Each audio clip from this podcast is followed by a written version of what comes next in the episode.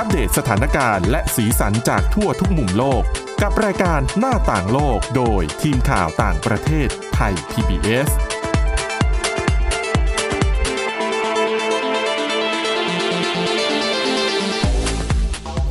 สวัสดีค่ะคุณผู้ฟังต้อนรับเข้าสู่รายการหน้าต่างโลกค่ะ วันนี้นะคะเรามีเรื่องราวเกี่ยวกับการบ้านการเมืองที่น่าสนใจทั้งใน ประเทศมาเลมาเลเซียนะคะ ซึ่งอยู่ใกล้ๆกับเรา แล้วก็ที่ต้องจับตาดูอีกที่หนึ่งก็คือการประชุมเอ่อสมัชชาใหญ่พรรคคอมมิวนิสต์ของจีนนะคะมีนัยยะหลายอย่างเลยที่ต้องไปตรวจสอบกันว่าเราควรจะจับตาดูเรื่องอะไรกันบ้างนะคะสำหรับวันนี้ค่ะพบกับคุณชลันทรโยธาสมุทรและดิฉันสวรักษ์จากวิวัฒนาคุณค่ะ สวัสดีค่ะค่ะ เอาเรื่องแรกเอามาเลเซียก่อนเนาะค่ะใกล้ๆบ้านเรา เพราะว่า ช่วงสักกลางสัปดาห์ที่ผ่านมาค่ะจู่ๆก็มีข่าวว่า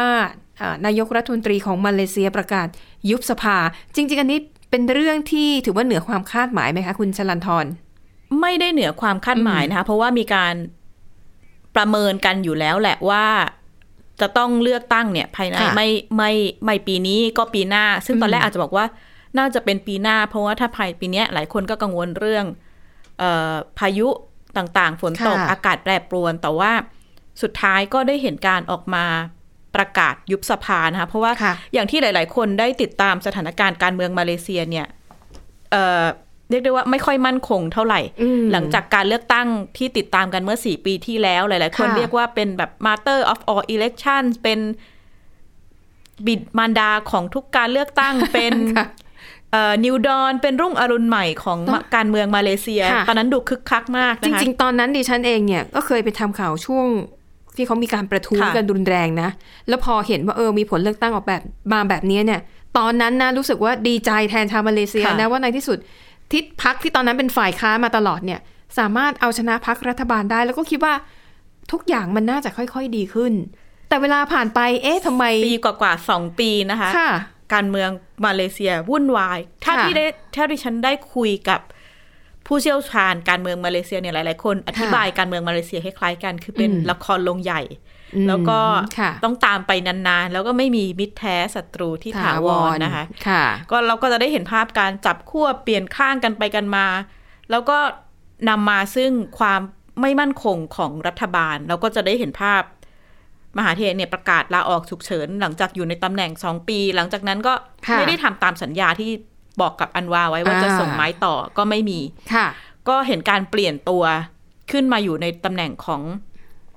เออผู้นำประเทศของรัฐมนตรีเนี่ยสามคนนะคะค่ะในรอบสี่ปีที่ผ่านมา เพราะว่าค่ะ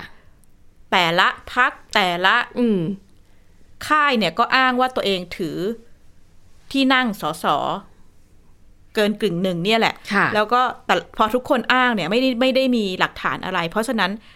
เราเลยเห็นภาพการเข้ามามีบทบาทของสมเด็จพระราชาธิบดีของมาเลเซียมากขึ้นอ่าไม่ว่าจะเป็นการเรียกเอ่อคนที่อ้างว่าได้คะแนนเสียงเยอะเนี่ยเข้ามาคุยเฝ้ามาเข้าเฝ้าค่ะมาคุยกัน ไปจนถึงการประกาศจนกระทั่งล่าสุดเนี่ยเรื่องการยุบสภาเนี่ยค่ะเอ่อพระองค์เองก็เป็นคนลงนามเป็นคนอืมเซ็นจากการ เข้าส่งจดหมายของของสสต่างค่ะๆนะคะแล้วก็เลยเห็นบทบาททางการเมืองที่ชัดเจนมากขึ้น อย่างดิฉันตำแหน่งสค่ะมเด็จพระราชาธิบดีเนี่ย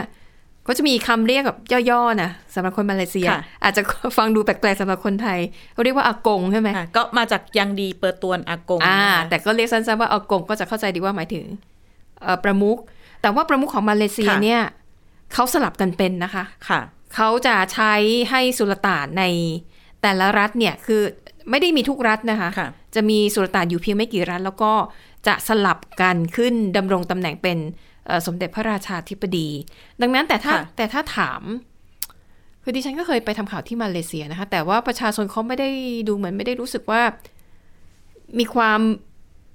อินหรือว่าจงรักภักดีกับสถาบันกษัจะตริย์ค่อนข้างในแตกแบบนั้ต่างนจาก ลักษณะของสถาบันกษัตริย์ในในประเทศอื่น ในค่ะในเราในในอังกฤษเองก็ตามค่ะเพราะว่าไม่ได้มีการสืบทอดอำนาจต่อเนื่องตามอืมใช่รุ่นใช่ตามอะไรอย่างนี้นะคะ ก็เป็นการค่ะเปลี่ยนแต่ว่า แม้โดยตัวพระองค์เองเนี่ยจะไม่ได้มีบทบาทก็คล้ายๆ กับสถาบันกษัตริย์อื่นก็อาจจะเป็นการลงนามเป็นอะไรแต่ว่าในเชิงพิธีการอย่างอย่างที่บอกว่าอืมที่ผ่านมาเนี่ยการเมืองมาเลเซีย ก่อนหน้านี้มันชัดเจนสมมติค่ะว่า อัมโนได้คะแนนสูงสุดเนี่ยก็ได้ที่นั่งมาก แล้วก็ค่ะแน่นอนแหละคนเป็นนายกรัฐมนตรีก็เป็นประธานพรรคอัมโนค่ะแต่ว่าเนื่องด้วยการเมืองเชื่อที่ผ่านมามันมีการแตกก๊กแตกเหล่าอืมชิงไหวชิงพริบกัน เพราะฉะนั้นมันไม่มีใครที่ได้แบบเด็ดเสร็จเด็ดเบ็ดเสร็จเด็ดขาดค่ะเพราะฉะนั้นก็จะมีเอ่อเห็นบทบาทของกษัตริย์ค่ะมาเลเซียมากขึ้น ขณะที่อีกเรื่องหนึ่งนะคะ ที่น่าสนใจมหาธีโมฮัมหมัดตอนนี้ 97 ดิฉันน่ะทึ่งมาก คุณคิดดูนะเอ่อถ้าเป็นคนที่พวกเรารู้จักค่ะเอ่อตั้งแต่เด็ก เห็นโตตั้งแต่ด็กเห็นตัวกันอะไรกันแบบเนี้ยค่ะคืออายุ 80 กว่านี่เดินยังแทบลำบากนะ แต่คุณดรมหาธีเนี่ย 97 คุณผู้ฟังอีก 3 ปีจะครบร้อยยังเดินเหินแข็งแรงไปช่วยลูกพักหาเสียงได้แบบดิฉันทึ่งมากแล้วก็นะเลือกตั้งที่จะเกิดขึ้นครั้งเนี้ยค่ะแม้ว่าเขายังไม่ยืนยันไม่ได้บอกว่าค่ะจะลงชิงตำแหน่งเก้าอี้ นายกรัฐมนตรีค่ะแต่แน่นอนคือลงสมัครเลือกตั้งครั้งนี้เอานะคะเป็นสแล้วสก่อนเป็นะนดัสบสแรกอ่าประค่ะกาศว่าจะเป็นโดยเป้าหมายเขาเลยเนี่ยก็คือกีดกันบทบาทของพรรคค่ะคู่แค้นพรรคจริงๆเขาก็เคยมาจากพรรคอัมโนนะคะ แต่ว่าใช่เขาก็บอกว่าเนี่ยจะต้องขึ้นมาปกป้องไม่ให้พรรคอัมโนเข้ามาเป็นรัฐบาล เพราะว่าเขาให้เหตุผลว่า ถ้าขึ้นมาเป็นเนี่ยเป้าหมายของพรรคอัมโนก็คือค่ะยื่นให้อากงเนี่ยเอ่อเขาเรียกว่าอะไรนะ อ่าเอ่อออ่าคือจะอาจจะยื่นถวายถวายให้ขอพระราชทานอภัยโทษ ให้กับให้นาจิบราซักซักแต่ว่าอืมน่าติดตามนะคะ เพราะว่าจริงๆนาจิบราซักเนี่ย ตอนนี้เพิ่งโดนเพิ่งถูกจัดตัดสินจำคุก 12 ปีซึ่งนี่เป็นแม็กซิมัมโทษสูงสุดของค่ะสองคสองสองคดีที่เขาโดนนะคะ ว่าส่งผลให้เกิดความเสียหายต่อทรัพย์สินค่ะของรัฐ แต่ว่ายังมีอีกประมาณ 40สี่สิบกว่าคดีเนี่ยที่ค่ะยังรออยู่ค่ะ แล้วก็มีคนตั้งคำถามว่า เอ๊ะอากงเองจะใช้บทบาทในฐานะ สมเด็จพระราชาธิบดีในค่ะการใช้พระราชอำนาจอภัยโทษให้กับอืมนาจิบราซักหรือเปล่านะคะ ดิฉันก็ได้คุยกับผู้ช่วยศาสตราจารย์ ดร ชัยวัฒน์มีสันฐานนะคะอาจารย์เป็นผู้อำนวยการสถาบันเอเชียตะวันออกศึกษา มหาวิทยาลัยธรรมศาสตร์ค่ะอาจารย์ก็บอกว่า ไม่น่ายังไม่น่าจะเกิดขึ้นในอืมช่วงอืมต้นๆนี้ เพราะว่ามันจะเร็วไปแล้วก็จะดูไม่เหมาะสมค่ะค่ะ บทบาทกับการพระราชทานอภัยโทษตรงนี้เนี่ยครับ ก็ต้องต้องบอกว่ามีข้อสุ่มเสี่ยงอยู่หลายประการด้วยกัน อย่างแรกเนี่ยนายจิบเนี่ยเพิ่งจะได้รับโทษจากศาลเฟเดอรัลนะครับศาลสหพันธรัฐเนี่ยก็คือศาลฎีกาบ้านเราเนี่ยแค่หนึ่งคดีเท่านั้น ยังเหลืออีกหลายสิบคดีคำถามก็คือว่าถ้าพระราชทานอภัยโทษคดีนี้เนี่ย แล้วก็จะพระราชทานอภัยโทษคดีอื่น ๆ อีก 30-40 คดีต่อมาเนี่ย มันก็จะดูไม่งามเท่าไหร่นัก เพราะพระราชทาน 30 ครั้งติดติดๆกันมันก็ไม่ใช่เรื่อง หรือจะรอให้ลงโทษไปก่อนหมดทุกคดี แล้วค่อยประราชานอภัยโทษทีเดียวทีหลัง ซึ่งแน่นอนว่ามันก็จะพ้นช่วงสมเด็จพระราชาธิบดีพระองค์นี้ไป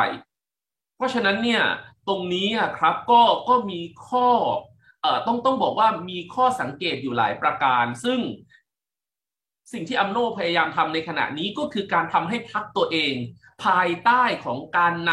ำผู้ที่นาจิบสามารถที่จะดิวได้อะครับ มาทำให้กระบวนการตัดสินตรงนี้ มาทำให้การพิพากษาตรงเนี้ยมันเร็วขึ้น ทีนี้มาดูในเรื่องของการเลือกตั้งการเมืองนะคะ ก็อย่างที่คุยว่าในช่วงสี่สามสี่ปีที่ผ่านมาเนี่ยค่ะเราก็ได้เห็นบทบาทของอืมสมเด็จพระราชาธิบดีของมาเลเซียเนี่ยมากขึ้น ในเรื่องของการเปลี่ยนตัวรัฐนายกรัฐมนตรีการรับรองค่ะนะเอ่อนายกรัฐมนตรีคนใหม่รวมถึงการล่าสุดก็เป็นการยุบสภาต่าง ๆ เนี่ยนะคะ ดิฉันก็ได้สอบถามผู้เชี่ยวชาญถึงว่า เอ๊ะแล้วคนมาเลเซียเนี่ยเขามองยังไงกับอืมดูคล้าย ๆ กับว่าเอ่อสมเด็จพระราชาธิบดีเนี่ยจะเข้ามามีบทบาททางการเมืองมากขึ้นนะคะอาจารย์ก็บอกว่า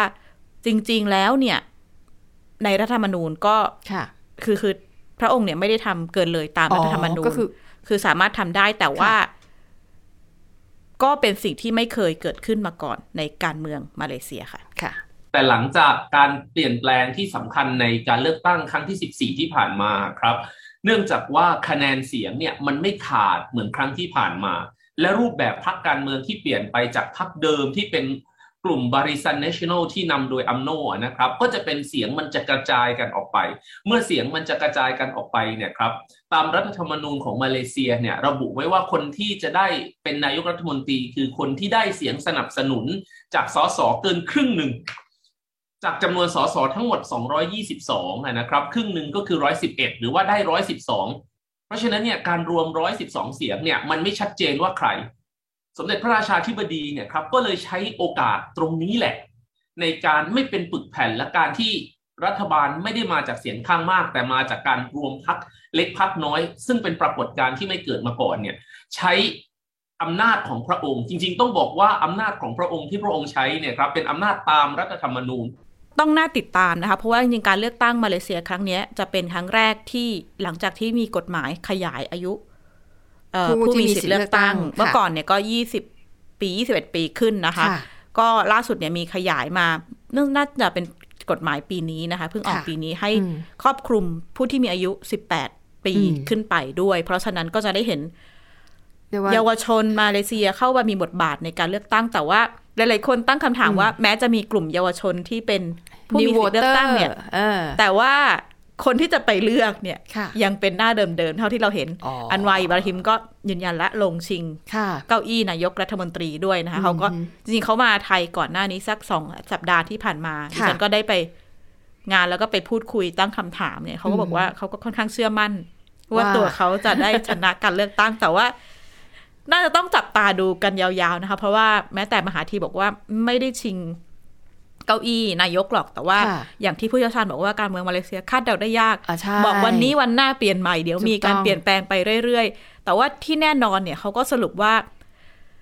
หลาย ๆ คนเองแม้ว่าจะประกาศออกมาเป็นการแยกตัวพักย่อยๆเนี่ยค่ะแต่ทุกคนเนี่ยล้วนจากเรียกได้ว่าเป็นสิทธิ์ก้นหม้อของอัมโน ก็คืออมล้วนเป็นสมาชิกพรรคอัมโนมาก่อน ไม่ว่าจะค่ะเป็นมหาธีหรือว่าอันวาอิบราฮิม เพราะฉะนั้นเนี่ยไม่ว่าครั้งนี้การเลือกตั้งครั้งนี้ ใครจะขึ้นมาเป็นนายก การมือเอ่อกฎหมายนโยบายระหว่างประเทศเนี่ยก็คงไม่ได้เห็นการเปลี่ยนแปลงมากนัก เพราะว่าค่ะระบบราชการต่าง ๆ เนี่ย ก็แน่นอนว่าพรรคอัมโนน่าจะยังชิงพื้นที่ค่ะอยู่ค่อนข้างเยอะค่ะ ค่ะ เห็นว่าตอนนี้เอ่อท่านมหาธีนี่ก็เริ่มมีนโยบายหาเสียง คล้ายค่ะๆกับว่า ไม่เลือกเราเขามาแน่นะคะ คุ้นๆนะนะคะอะก็น่าสนใจแล้วก็ดิฉันจะอยากติดตามดูดรมหาธีมากเลยว่าคนในวัย 97 ปีเนี่ยยังสามารถลงเลือกตั้งได้อีก จริง ๆ สุขภาพไม่ค่อยดีเท่าไหร่แล้วนะคะอ่าเพราะก่อนค่ะหน้านี้ก็เท่าที่ทราบก็มีเรื่องปัญหาสุขภาพเข้าโรงพยาบาลมาก่อนหน้านี้ค่ะค่ะ ค่ะ แล้วก็อะอย่างที่คุณชลันทรบอกไปการเมืองไม่มีมิตรแท้ไม่มีศัตรูถาวรค่ะอย่าลืมนะช่วงที่เขาชนะการเลือกตั้งกันครั้งล่าสุดนะสี่ห้าปีก่อน อย่างที่บอกตอนนั้นมหาธีบอกเดี๋ยวจะอยู่ในตำแหน่งแค่สองปีค่ะแล้วให้อันวาขึ้นมาทำหน้าที่ต่อ แต่ก็ไม่เคยเกิดขึ้นค่ะวันนี้มหาธีบอกว่าอาจอาจจะไม่ลงชิงตำแหน่งนายกนะ แต่ก็พอไม่ถึงแน่เวลาจริง ๆ ก็ไม่แน่ หรือใครที่บอกว่าลงอาจจะไม่ลงหรือว่าค่ะ เลือกตั้งเสร็จแล้วเนี่ย มันก็ยังมีเปลี่ยนกันได้นะคะ ตามที่ใช่ผู้เชี่ยวชาญได้บอกไว้ค่ะ ค่ะ อะ นั่นก็ต้องรอติดตามกันดูนะว่าเขาจะประกาศวันเลือกตั้งของมาเลเซียเมื่อไหร่ค่ะแต่ที่จะเกิดขึ้นแน่ ๆ เกิดขึ้นไปแล้วด้วยนะคะค่ะก็คือการประชุมสมัชชาใหญ่ของพรรคคอมมิวนิสต์เริ่มต้นเมื่อวันที่ 16 ตุลาคมที่ผ่านมา ก็จัดขึ้นเป็นประจำทุกๆ 5 ปี ค่ะ นะคะ ซึ่งปีเนี้ยสิ่งที่น่าสนใจคือ โดยตลอดยุคที่ผ่านมาในช่วงที่จีนยุคใหม่นะคะค่ะผู้นำเนี่ยจะอยู่ในตำแหน่งได้แค่สองสมัยก็คือ5บวก5ค่ะ10 ปี แต่สีจิ้นผิงเนี่ยภายใต้การปกครองของเขานะคะ ได้มีการเปลี่ยนแปลงรัฐธรรมนูญไปเรียบร้อยแล้ว คือไม่กำหนดเพดานการค่ะดำรงตำแหน่ง นั่นหมายความว่าเขาอาจจะอยู่ได้ตลอดไป แน่ ๆ ตอนเนี้ยผ่านมาแล้วสิบปีค่ะน่าจะเป็นต่ออีกหนึ่งสมัยอีกห้าปี เบ็ดเสร็จอย่างน้อยสิบห้าปีแน่ๆ ถ้าหากว่าไม่มีเหตุผิดพลาดอะไรเกิดขึ้นนะคะ ดังนั้น สิ่งที่จะต้องดูคือเราต้องดูอะไรบ้าง เพราะตามปกติ ถ้าเป็นในยุคอดีตเนี่ย พอมีประชุมสมัชชาใหญ่ของพรรคคอมมิวนิสต์เนี่ยนะคะ จะต้องมีการคล้ายๆกับเสนอชื่อของคณะกรรมการโปลิตบูโรค่ะ ซึ่งในนั้นน่ะจะมีทายาททางการเมืองค่ะแต่อย่างที่บอกปีนี้สีไม่ลงง่าย ๆ จะไม่มีการประกาศทายาทนะคะแต่ว่ามันก็มีอะไรหลายอย่างที่น่าจับตาดูในการประชุมของพรรคคอมมิวนิสต์ในปีนี้นะคะถ้าถ้าเทียบกับมาเลเซียค่ะสีจิ้นผิงน่าจะยังอยู่อีกยาวนะคะสีจิ้นผิงหกสิบเก้าแล้วอันวาเก้าสิบกว่าเออ97ขอโทษค่ะ มหามหาธีธีมุฮัมมัดเก้าสิบเจ็ดยังค่ะประกาศลงต่อ เพราะฉะนั้นสีจิ้นผิง อายุเท่านี้ก็ ในตำแหน่งการเมืองใช่น่าจะยังอยู่ไปกอายุเท่าไหร่นนนะหกสิบเก้าปีเอง69แล้วก็ค่ะถ้าดูแลสุขภาพร่างกายดี ๆ นะคะเนี่ยอยู่ถึงเก้าสิบอย่างมาหาทีนี่ดิฉันว่าก็ไม่น่าจะมีปัญหา แล้วก็มีการประเมินกันว่าค่ะสีจิ้นผิงเนี่ยอาจจะอยู่ในตำแหน่งไปจนถึงตลอดชีวิตนั่นแหละอืมเพราะว่าเขาถูกเรียกว่าเป็นผู้นำจีนที่ทรงอิทธิพล ทรงอำนาจมากที่สุดคนหนึ่งเลยหลังจากเหมาเจ๋อตุงอืมแล้วก็ถูกนิยามว่าเป็นเรียกได้ว่า มีอำนาจมากถึงขนาดเปรียบเทียบกับค่ะกษัตริย์หรือว่าผู้นำจีนจักรพรรดิจักรพรรดิในอดีตระดับนั้นเลยค่ะนะคะ ก็น่าสนใจแล้วตอนนี้เนี่ยสีจิ้นผิงเองดำรงตำแหน่งหลักๆ ในจีนเนี่ยสามตำแหน่งใหญ่ ซึ่งคุมทุกด้านของจีนนะคะค่ะไม่ว่าจะเป็นเป็นผู้เลขาธิการพรรคคอมมิวนิสต์จีน ก็เป็นตำแหน่งใหญ่ที่สุดเนี่ยแหละค่ะเอ่อ general secretariat นะคะของเอ่อ พรรคพรรคคอมมิวนิสต์จีคอมมิวนิสต์จีนนแล้วก็ค่ะอีกตำแหน่งก็คือเป็นประธานาธิบดีอืมของจีน อีกตำแหน่งหนึ่งก็เป็นประธานของทางฝากฝ่ายทหาร ค่ะ ก็เรียกได้ว่าคุมสามตำแหน่งใหญ่ เพราะฉะนั้นไม่แปลกที่ผู้เชี่ยวชาญบอกว่า กรณีข่าวลวงข่าวปลอมที่บอกว่า โดนปฏิวัติปฏิวัติเนี่ยข้างในอ่าถ้าดูระบบการคุมอำนาจเนี่ยค่ะเป็นไปได้ยากมาก เพราะว่าคุมคุมสามกำลังสามด้าน แล้วก็เป็นผู้นำที่ ตอนนี้ก็ไม่ได้มีเทอมเรียกได้ว่าไม่มีเทอมสามารถอยู่ได้ ไปจนตลอดไปจนชีวิตค่ะแล้วเนี่ยค่ะแต่ว่าถ้าจะไปดูว่า เอ๊ะ จะเกิดอะไรขึ้นบ้าง มีจะมีอะไรจับตาในช่วงของการประชุมสมัชชาพรรคคอมมิวนิสต์จีนนะคะ มีการประเมินว่าน่าจะมีเอ่อคนเข้าร่วมเนี่ยประมาณสัก 2,300 คนเป็นผู้เข้าร่วมที่จตุรัสเทียนอันเหมือนที่หอประชุมอ่า เกรทฮอลที่จตุรัสเทียนอันเหมือนนะคะค่ะแล้วซึ่งก็ในช่วงนี้นะ เดี๋ยวเราก็จะได้เห็นภาพข่าว เพราะว่าผู้ที่เข้าร่วมประชุมมาจากทั่วประเทศค่ะแล้วก็จะมีเรียกว่าเป็นกลุ่มชาติพันธุ์ แล้วเขาก็จะแต่งเครื่องแบบค่ะแต่งชุดประจำถิ่นของเขาซึ่งก็เป็นภาพที่สวยงามแล้วก็แปลกตามากนะ ที่ได้เห็นคนในเครื่องแต่งกายที่แบบดูหลากหลายอะ่ะนั่งกันอยู่2,000กว่าคนในในหอประชุมใหญ่นะคะ ก็ก็ประมาณสัก200กว่าคนที่ที่ได้เข้าไปร่วมแบบอืม ประชุมจริง ๆ อะไรอย่างนี้นะคะ เป็นค่ะเรียกได้ว่าเป็น key person เป็นคนหลัก ๆ ที่จะเข้าไปร่วมฟังอืมแล้วก็ที่คุณสารักษ์พูดเมื่อกี้ว่าของเออคณะกรรมการกลางของพรรคคอมมิวนิสต์เนี่ยก็จะมีการเลือก 25 คนค่ะที่เป็นสมาชิกของโ o ลิตบูโรค่ะก็เป็นเจ้าหน้าที่ตำแหน่งสำคัญสำคัญนะคะ แล้วก็ หลาย ๆ คนอาจจะให้ ต้องจับตาสี่ห้าคนอืมหลักที่เรียกได้ว่าเป็นว่าที่ผู้นำคนใหม่เบได้อไหมร์เบอร์ใหญ่เออๆคนแรกสุดก็คือแน่นอนแหละสีจิ้นผิงค่ะแล้วก็หลาย ๆ คนที่เห็นก็จะเป็นหลีเค่อเฉียงก็จะเป็นเอ่อเป็นนายกรัฐมนตนารียกรัฐมนตรีของไม่รู้ว่าจีนนะคะเขาจะได้เป็นต่อหรือเปล่านะคะ ก็คงต้องรอดูนะคะ แล้วก็อีกคนที่มีบทบาทสำคัญก็จะค่ะเป็นเอ่อ หลี่ชางซู่ก็จะเป็น National Pub- เอ่อ People's Congress Chairman เป็นประธานของของการจัดประชุมคองเกรสนะคะ ก็จะมีสี่ห้าหกคนที่จะต้องจับตาว่า เอ๊ะอืมการประชุมจะมีการเปลี่ยนบทค่ะบาทของคนเหล่านี้หรืออมไม่นะคะ แล้วก็ทำไมการประชุมนี้ถึงจะ ถูกจับตามองว่าสำคัญนะคะเพราะว่าประธานาธิบดีสีจิ้นผิงเนี่ยก็อยู่อย่างที่คุณสมรักษ์บอกว่าอยู่ในตำแหน่งในช่วงเทอมที่สองแล้ว แล้วก็อยู่ในเป็นประเทศที่มีกำลังทางทหาร เกือบจะใหญ่ที่สุดก็เทียบเคียงกับสหรัฐนะคะ เพราะฉะนั้นนักวิเคราะห์ก็มองว่าสีจิ้นผิงเนี่ยน่าจะมีบทบาทผลักดันให้ จีนเดินแนวทางในเชิงของ authoritarian political stance มากขึ้น อันนี้เป็น wording ของอืมค่ะของ BBC นะคะ ในในช่วงของเทอมที่สามของเขาก็ยึดแนวทาง เรียกว่าอำนาจนิยมของของการปกครองในจีนแล้วกัน น่าจะคุมอำนาจมากขึ้น อันนี้ก็เป็นบทวิเคราะห์ค่ะของทาง BBC นะคะค่ะพูดถึง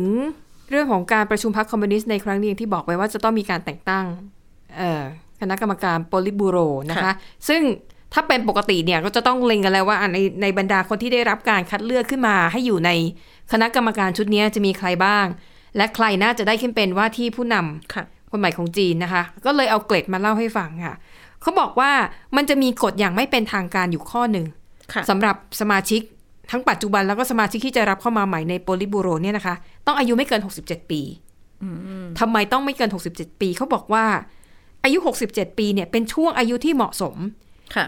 อะพอเข้ามาแล้วเนี่ยคือมีประสบการณ์ระดับหนึ่ง และจะค่อยๆฟูมฟัก คือคนที่จะขึ้นมาเป็นว่าที่ผู้นำของจีนได้เนี่ยนะคะ ความรู้ความสามารถต้องมี ประสบการณ์ในการบริหารงานเนี่ยต้องมีทั้งระดับมณฑลก็คือจะเป็นหัวเมืองใหญ่ค่ะๆเมืองเอกเมืองนครเซี่ยงไฮ้นครฉงชิ่งอะไรแบบเนี้ยเมืองที่มีความสำคัญ แล้วก็จะขยับเข้ามาในกรุงปักกิ่ง อาจจะลองไปบริหารหน่วยงานใหญ่ ๆ หน่วยงานที่มีความสำคัญ เพื่อดูฝีไม้ลายมือในการบริหารองค์กร บริหารระดับมณฑลนะคะ แล้วก็คือดูหลายอย่างอะค่ะ แล้วเขาบอกว่าพออายุ 67 ปีเนี่ยมันเป็นช่วงอายุที่มีเวลามากพอที่จะสั่งสมประสบการณ์เพิ่ม แต่ขณะเดียวกันเมื่อถึงเวลาที่จะขึ้นมาเป็นประธานาธิบดีหรือเป็นนายกรัฐมนตรีเนี่ยอายุจะไม่เยอะมากจนเกินไป นะคะ ดังนั้นเนี่ยเขาบอกว่าสังเกตดูนะ เวลาที่เขาคัดเลือกสมาชิกโปลิตบูโรชุดใหม่เนี่ย จะไม่มีใครอายุเกิน 67 ปี แต่อย่างที่บอกนี่คือตัวเลขเป็นเรียกว่าเป็นกฎกติกาที่ไม่ได้เป็นทางการนะนะคะ อะนี่ก็เป็นเกล็ดเล็กเกล็ดน้อยที่เอามาเล่าให้ฟังกันนะคะ และอย่างที่บอกแม้ว่าปีนี้เนี่ยจะไม่มีใครได้ขึ้นมาเป็น ประธานาธิบดีคนใหม่อย่างน้อยก็อีก 5 ปีนับจากนี้ค่ะแต่เขาก็มองกันว่า คนที่ได้รับการคัดเลือกขึ้นมา ก็ล้วนแต่เป็นบุคคลที่น่าสนใจไม่น้อยก็ต้องติดตามกันต่อไปว่า ประชุมรอบนี้จะมีการขยับปรับเปลี่ยนมากแค่ไหน แต่ทีนี้หลาย ๆ เรื่องคืออาจจะดูเหมือนง่าย แต่ว่าจริงๆค่ะแล้วสีจิ้นผิงก็เผชิญประเด็นความท้าทายอืมหลาย ๆ เรื่องหนึ่งในนั้นเนี่ยเรื่องใหญ่ ๆ เลยก็คือเศรษฐกิจค่ะ หลาย ๆ คนพยายามเปรียบเทียบนะคะว่า เศรษฐกิจในยุคสีจิ้นผิงเนี่ย โตน้อยกว่าในช่วงของเจียงเจียวหมินหรือหูจิ้นเทาพอสมควรค่ะประกอบกับสถานการณ์โควิด -19 การเดินหน้านโยบายซีโร่โควิดของจีนเนี่ย ที่จริงค่ะๆก่อนหน้าการประชุมก็มีการล็อกดาวน์อะไรกันมาก เพราะว่าเจอการระบาดเพิ่มขึ้นนะคะค่ะหลาย ๆ ประเทศอาจจะแบบคนติดเชื้อไปเยอะแล้วแต่จีนเนี่ย เนื่องจากซีโร่โควิดเพราะฉะนั้นไม่ยอมให้เกิดการระบาดเยอะ มีการล็อกดาวน์อะไรต่างๆ ก็คือยังคง เข้มข้นอยู่อืมมีคนบอกว่าในเวทีประชุมเนี่ยก็อาจจะประกาศว่าเป็นผลเป็นนโยบายความสำเร็จของสีจิ้นผิง แต่ว่าค่ะอีกด้านเนี่ยก็มีความไม่พอใจของคนอืมอยู่พอสมควรนะคะ ต่อการล็อกดาวน์การควบคุมผลกระทบในเรื่องของเศรษฐกิจ แล้วก็น่าจะได้เห็นท่าทีการประกาศบทบาท นโยบายของจีนโดยเฉพาะต่อไต้หวันค่ะแล้วก็บทบาทของโลกตะวันตกของสหรัฐเนี่ย ที่เรียกได้ว่าเข้ามาสร้างความไม่พอใจให้กับจีนแล้วก็ประเด็นอ่อนไหวอย่างไต้หวันนะคะ นี่ก็เป็นประเด็นหลักๆ ที่นอกจากในเรื่องของการประชุมพรรคคอมมิวนิสต์ค่ะประเด็นย่อยไม่ว่าจะเป็นเศรษฐกิจการเมืองเออการดูแลภายในรวมถึงนโยบายเอ่อการเมืองการต่างประเทศค่ะก็ต้องจับตาบทบาทคำพูดท่าทีอืมอืมใช่ใช่นะคะมากขึ้นค่ะค่ะ อะและนั่นก็คือเรื่องราวในรายการหน้าต่างโลกนะคะ เราก็นำเรื่องราวข่าวสารที่เกิดขึ้นในต่างประเทศ โดยเฉพาะในแถบเอเชียและอาเซียนมานำเสนอกันเป็นประจำทุกวันจันทร์ค่ะสำหรับวันนี้หมดเวลาแล้วขอบคุณคุณผู้ฟังสำหรับการติดตามนะคะ เราสองคนและทีมงานลาไปก่อน สวัสดีค่ะ สวัสดีค่ะ Thai PBS podcast. View the world via the voice.